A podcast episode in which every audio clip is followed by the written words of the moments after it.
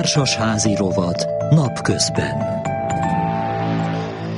Negyed 11 múlt pár másodperccel, tehát a társasházi rovatunk következik. Amikor egy társasházba költözik valaki, akkor nem csak a lakást választja ki, hanem a környéket is, és egyben ezzel a társasházi közösséget is.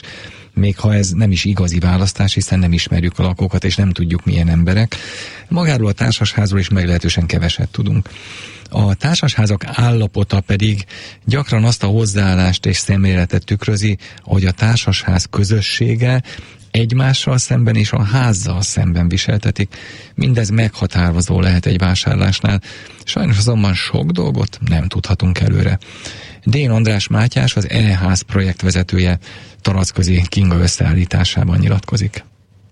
Miért van az, hogy az értéke is nőhet, hogyha rendben van a maga a társasház kívülről, belülről, a lépcsőházak, nyilván ugye aki bent lakik, annak is jobb, ha ki akarja adni, akkor is jobb árat tud akár érte kérni, hogy egyszerűen nem foglalkoznak vele. Értem, hogy a közös képviselőre ráhárítják, és akkor majd ő megoldja, de hogy miért van ez a nem törődömség, erre van valami tapasztalat? Egy ingatlan értéket ugye sok szempont határozza meg. Jellemzően sokan abba gondolkodnak, hogy a négy fal között éppen akkor milyen állapotban lakás lakás, hány szobás a lakás, milyen konyha, milyen fürdőszoba, milyen burkolatok vannak, ezen túl kell lépni. Ezen fölül nyilvánvalóan az is számít, hogy hol van az adott lakás, nyilván az is számít, hogy milyen társasházban van az adott lakás, az is számít, hogy milyen szomszédok vannak az adott társasházban, és ugye ezeket együtt kell nézni. Na most hiába szép egy lakás, hiába maxoljuk ki a lakás felújítási támogatást, hogyha leszakad a lépcső, és nem tudunk fölmenni az adott lakásban. Nagyon fontos, hogy a társasház olyan környezetben is legyen, ahova szívesen érkezik az ember, és ez is emeli egy lakásnak az árát hosszú távon, már ha úgy tekintünk rá persze, mint egy befektetés, illetve egyszerre, mint egy életkörnyezet. És emellett nem mindegy az, és ez is nagyon fontos, hogy amikor valaki vásárol egy lakást, hogy milyen társasházi közösségbe vásároljuk be magukat. Magyarországon nincs erre szerintem jó szabályozás, azt tekintve, hogy mi amikor bevásároljuk magunkat a társházba, gyakorlatilag nem kaphatunk jogilag adatot arra vonatkozóan, hogy például mennyi adósága van az adott társasháznak. Ezt elmondhatja nyilván nekünk az eladó, de mondjuk lehet, hogy bevásárolom magam olyan társházba, ahol van 40 millió forintos hitele a háznak, mert hogy ebből a hitelből tudta megvalósítani az elmúlt öt év felújítását. Ezt se adhatom ki, mint eladó. Mint vevő nem tudok meggyőződni arról, mint egy értéknövelő vagy értékcsökkentő tényező nyilvánvalóan, hogy mondjuk milyen szomszédok vannak az adott házban, amik szintén elképesztően fontosak lehetnek, főleg, hogyha ott szeretnénk élni. Vannak erre egyébként skandináv országokban példák, mi szerint ha valaki vásárolni akar egy lakást, akkor a közös képviselő odaadhatja neki név és kép nélkül, tehát anonim módon a tulajdonosi közösség tagjainak az önéletrajzát. Hogy igenis dönthessek arról, hogy én milyen közösségbe vásárolom be magamat, milyen közösségnek leszek a része. Na most ugye szoktam mondani, hogy a család után sajnos, vagy nem sajnos, de a társasház a legkisebb olyan közösség, ahova nem mi választjuk ugye a tagokat ezáltal. Mindenkinek azért van, ha nem is a saját családjában, az ismerőség között is olyan példa, amikor nem jönnek ki a családtagok ugye egymással. Na most miért kell ezt örököltetni a társasházakra, mint problémát? Erre vannak létező megoldások, ezeket valamilyen formában a társasházi törvénybe érdemes lenne örökölteni. Milyen megoldások ezek? Amikor vásárol valaki egy lakást, megkapja például az önéletrajzát a tulajdonosi közösségnek, vagy például társasháznak lenne egy olyan, hogy van is tulajdonlapja, ahol mondjuk ezek az adatok szerepelnének, akár anonimizálva, akár a pénzügyi adatai a társasháznak, hogy erről pontosan meg tudjunk győződni ugye az adott vevő, hogy éppen nem csak, hogy emberileg milyen közösségben, hanem mondjuk pénzügyileg milyen közösségben vásárolja be magát. Az önök felhajó alapú rendszerében van-e erre esetleg valamilyen megoldás vagy alternatíva? Nagyon sok adat, pénzügyi adat van a társasházakról, hiszen ebbe vezetik a könyvelésüket, bankból ide szinkronizálódik be a teljes bankszámla történet, ahogy az adóhatóságtól is a bejövő kimenő számlák megjelennek az adott háznál, ami kérdéses, hogy ez kinek adható ki. Hát ezeket az adatokat mi, mint adatfeldolgozók, mi se látjuk, mi se férünk hozzá. Ezeket csak a közös képviselő láthatja, illetve a tulajdonosi közösség által fölhatalmazott számvizsgálók vagy intézőbizottsági tagok. Még sokszor a lakók se férnek hozzá, csak a saját albetéteikhez kapcsolódó adatokhoz, hiszen ez így van rendben. Aki szeretne hozzáférni ezekhez az adatokhoz, az viszont felelősséggel is jár, vállaljon számvizsgálói posztot. Ez se túl népszerű, ugye talán nem is kell mondanom, hiszen ez is egyfajta jó szolgálati feladat, és, és hát felelősséggel is jár. Úgyhogy a kérdés az, hogy ez kinek adható ki. Házon belül se adható ki, senkinek ez az adat nyilvánvalóan, és házon kívül se. Tehát egy potenciális vevő se jogosult. Ha valaki már egy százalékot szerez egy ingatlanban, és utána megváltozik választatja magát számvizsgálónak, vagy vesz egy lakást valahol, akkor onnantól kezdve hozzáférhet ezekhez a pénzügyi adatokhoz. Egy teljesen életszerű példával élve, én tavaly vásároltam például egy lakást a 16. kerületben, és ott ugye szembesültem a társaságnak a hasonló problémáival, mint hogy egyébként azt 110 emberből eljött a legutóbbi közgyűlésre 12 ember, és hát innentől kezdve látszik ugye az aktivitás azt illetve, hogy mennyire figyelünk társasházi vagyonunkra, és ugye láttam azt is, hogy a közös képviselő milyen áron vállal és milyen munkát végez a házban. Természetesen megválasztottak számvizsgáló bizottsági elnöknek, mert hogy elmondtam, hogy én egyébként egyrészt szeretnék és tudnék is tenni annak érdekében, hogy ez ne feltétlenül így folytatódjon. Nem egy hálás feladat ez a számvizsgálóság, tehát azóta is nyakamba vettem a társaságnak a problémáit, új közös képviselőt váltottunk, és most elkezdjük rendbe rakni azokat a feladatokat, amik az elmúlt négy-öt évben már szükségesek voltak és elmaradtak. Nyilván ehhez hozzájárult a Covid is, de egy borzasztóan szerencsétlen helyzet az, hogy míg az elmúlt egy évben ugye duplájára emelkedtek nyersanyagárak, illetve az egyes építőanyagárak, meg a munkadíjak, onnantól kezdve a társasház megtakarítása most már kvázi így a felét éri. Tehát fel annyiból kell most megcsinálnunk ugyanazokat a feladatokat, amiket tavaly még meg tudtunk volna csinálni az alacsonyabb árakon.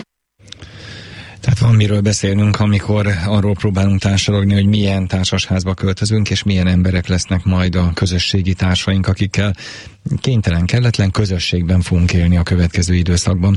Itt van velünk dr. B. Ágnes, a Társasházak és Társasházkezelők Országos Egyesületének elnöke. Jó napot kívánok! Jó napot kívánok, üdvözlöm a hallgatókat! Hát, szóval hányan vagyunk, akik megnézik a, a jövendő lakótársakat is amikor beköltözünk egy társasházba. Persze van, ahol nehéz, vannak 40-en vagy 130-an. Ez így van, és ez nagyon nehéz kérdés, mert attól, hogy végül is a szomszédomban ki a tulajdonos, az még nem jelenti, hogy az is fog-e ott lakni. Ugye nagyon sokan már befektetés célból veszik, hiába tulajdonos, és hiába lesz neki esetleg még akár önéletrajza is, de ki fogja adni egy olyan renitens családnak, aki folyamatosan zaklatja, vagy nehezíti meg az életet. Tehát ebben végül is nagyon nehéz ilyen előrébb mutató feladatokat, vagy egyáltalán megoldásokat találni. Ilyenkor szoktuk azt mondani, hogy akinek nagyon nincs tűrő képessége, annak tényleg nem is szabadna társasházba menni, mert itt azért minél több ember van, annál több a probléma, és annál nehezebb az együttélés. Az sem jó persze, amikor senki nem vesz tudomást a másikról, és elmennek egymás mellett, és senki semmihez nem szól, mert ez meg az együttélésnek a, a minimális szabályait sem tartja megfelelőnek. Nem tudom megmondani jelenleg, hogy, hogy mit lehet az biztos, hogy az adatvédelem miatt nagyon kevés adat szivárogtatható ki egy vevőjelöltnek, főleg akkor, amikor még nem is tudjuk, hogy valóban vevő lesz-e belőle. Tehát egy társasháznak a gazdasági és egyéb ügyeit úgy kiteregetni csak egy érdeklődőnek, az nem biztos, hogy megengedhető. Aki már végül is legalább egy szerződésig eljut is, akkor érdeklődik, annak már lehet többet adni, de akkor meg lehet azt mondani, hogy akkor ő előbb szerette volna ezeket tudni. A közös képviselőnek arra van lehetősége, hogy azt mondja, hogy minden évben van egy elszámolás a társaság gazdasági életéről, ezt minden tulajdonos megkapja. Abból azért kiderül az, hogy vannak-e hitelek, van-e tartozása a háznak, egyetem mennyi tartaléka van, ezt mondjuk minden eladó jogosult lehet a vevőjének elmondani, hogy így áll jelenleg a ház, ő ennyit tud róla, és azért az egy megfelelő biztosíték arra, hogy azért valamilyen információhoz hozzájut. Hát igen, na közben az jutott eszembe egyébként, ahogy így, így beszélt erről, hogy hogy milyen érdekes ez a társasházi viszony, hogy lehet konfliktus forrás is, eh, hogyha nem jövünk ki egymással. Eh, nehéz egy társasházban lakni, hiszen sok súlódás lehet, de hogyha kellő türelemmel, megértéssel, empátiával viseltetünk egymás iránt, és persze mindannyian pszichikailag is egészségesek vagyunk, akkor társasházban lakni akár örömforrás is lehetne, a segítség forrása, a nem vagyunk egyedül érzésének a forrása. Ez így van, és ezért végül is nehéz, és sajnos az a tapasztalat, hogy minden házba azért valamilyen módon bekerül egy-egy ilyen negatív alak, aki kimondottan rongálja az együttélést. Nem lehetne neki egyáltalán... külön házat csinálni, vagy valami.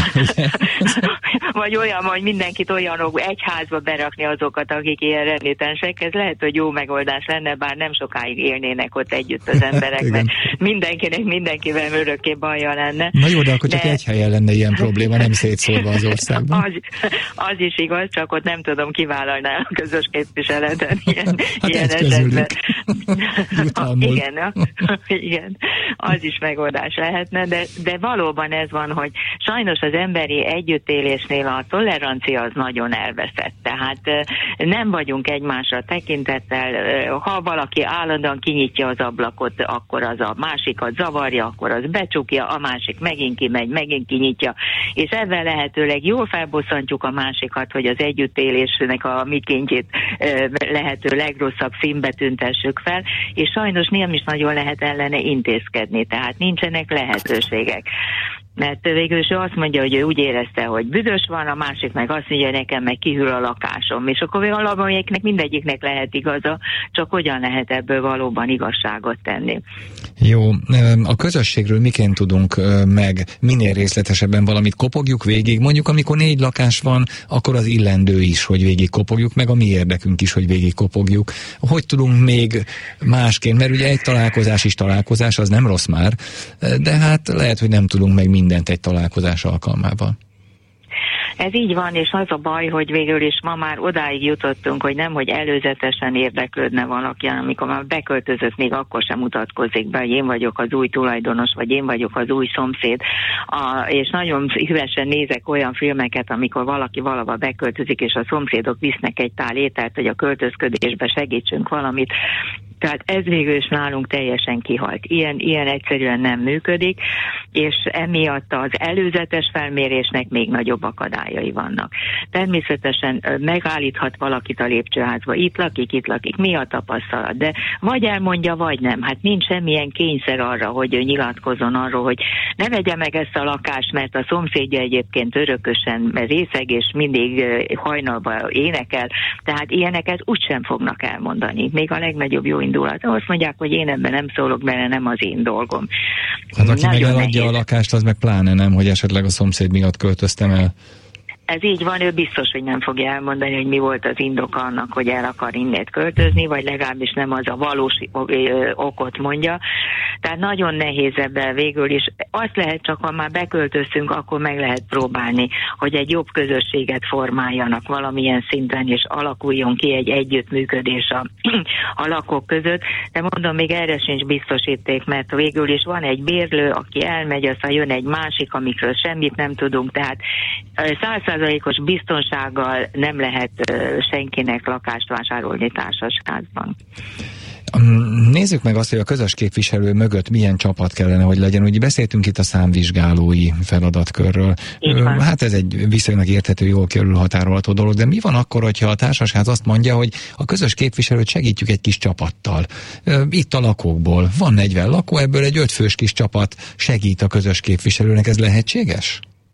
Igen, dönthetnek úgy, hogy például létrehoznak egy műszaki bizottságot, főleg, hogyha szakmai szempontból többen vannak, akik építészek, statikusok, vagy bárki, aki a műszaki dolgokban nagyon ö, otthon van, mondhatják azt, hogy ők szeretnének minden beruházásnál, felújításnál beszélgetni a jelentkező vállalkozóval, megnézni az árajánlatot, és ebben segítik úgymond a közös képviselő munkáját. Ez egy nagyon pozitív és nagyon jó dolog, hiszen akkor nem egy egyedi döntések vannak a tulajdonosok is jobban megtámogatott döntést hozhatnak, hiszen a saját tulajdonos társai csak nem fognak nekik úgymond rosszat akarni.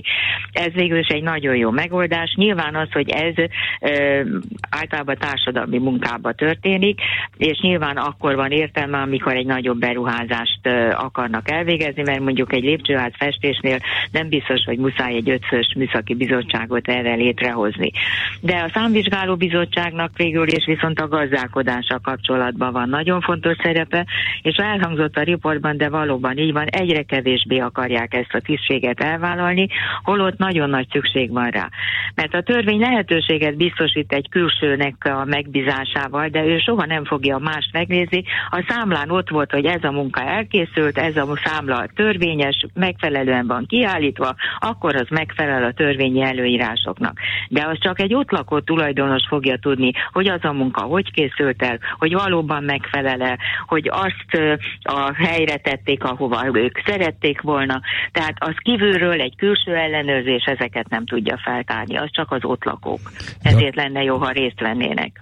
Hát igen, és a közös képviselő azt gondolom érdekelt abban, hogy legyen egy agidis csapat, vagy nem, mert az megnehezíti az ő helyzetét, mert azért mégiscsak egy ellenpólus is létrejön, amelyik képviseli a ház érdekeit, adott esetben vele szemben is? Nem tudom, ez végül is nagyon kettős dolog. Van, amikor nagyon jó, ha van egy jó számvizsgáló bizottság, és együtt tudnak dolgozni, de az is rossz, amikor van egy olyan számvizsgáló, aki viszont mindenbe beleköt, a kákán is csomót keres, és végül is például megakadályozza valamilyen felújítás vagy karbantartás elvégzését, mert ő avval nem ért egyet, mert vagy annál sokkal olcsóbban is meg lehet csinálni.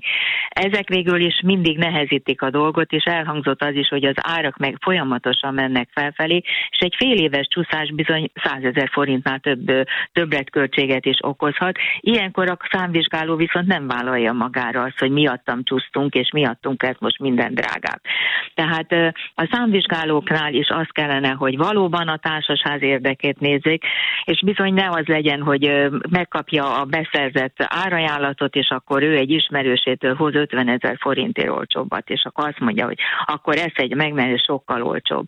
Nem biztos, hogy az a megoldás megoldás. Tehát végül is valóban jó lenne, ha az együttműködésben műszakilag árképzés arányában is tényleg megbeszélnék, hogy melyik lenne jó, ismerjük-e, van-e rám már garancia, volt-e már valaki, aki dolgoztatott avval a szakemberrel, és megnéztük-e a munkáját, hogy ne ilyen látatlanba kelljen végül is rábólintani egy-egy árajánlatra. Hát nagyon szépen köszönöm, hogy elmondta ezeket. Ebből is látszik egyébként mindabból, amiről beszélgettünk, hogy mennyi érzékenységet, empátiát kíván, kíván egy társasháznak a működtetése. Nagyon szépen köszönöm Bék Ágnesnek, hogy rendelkezésünkre állt.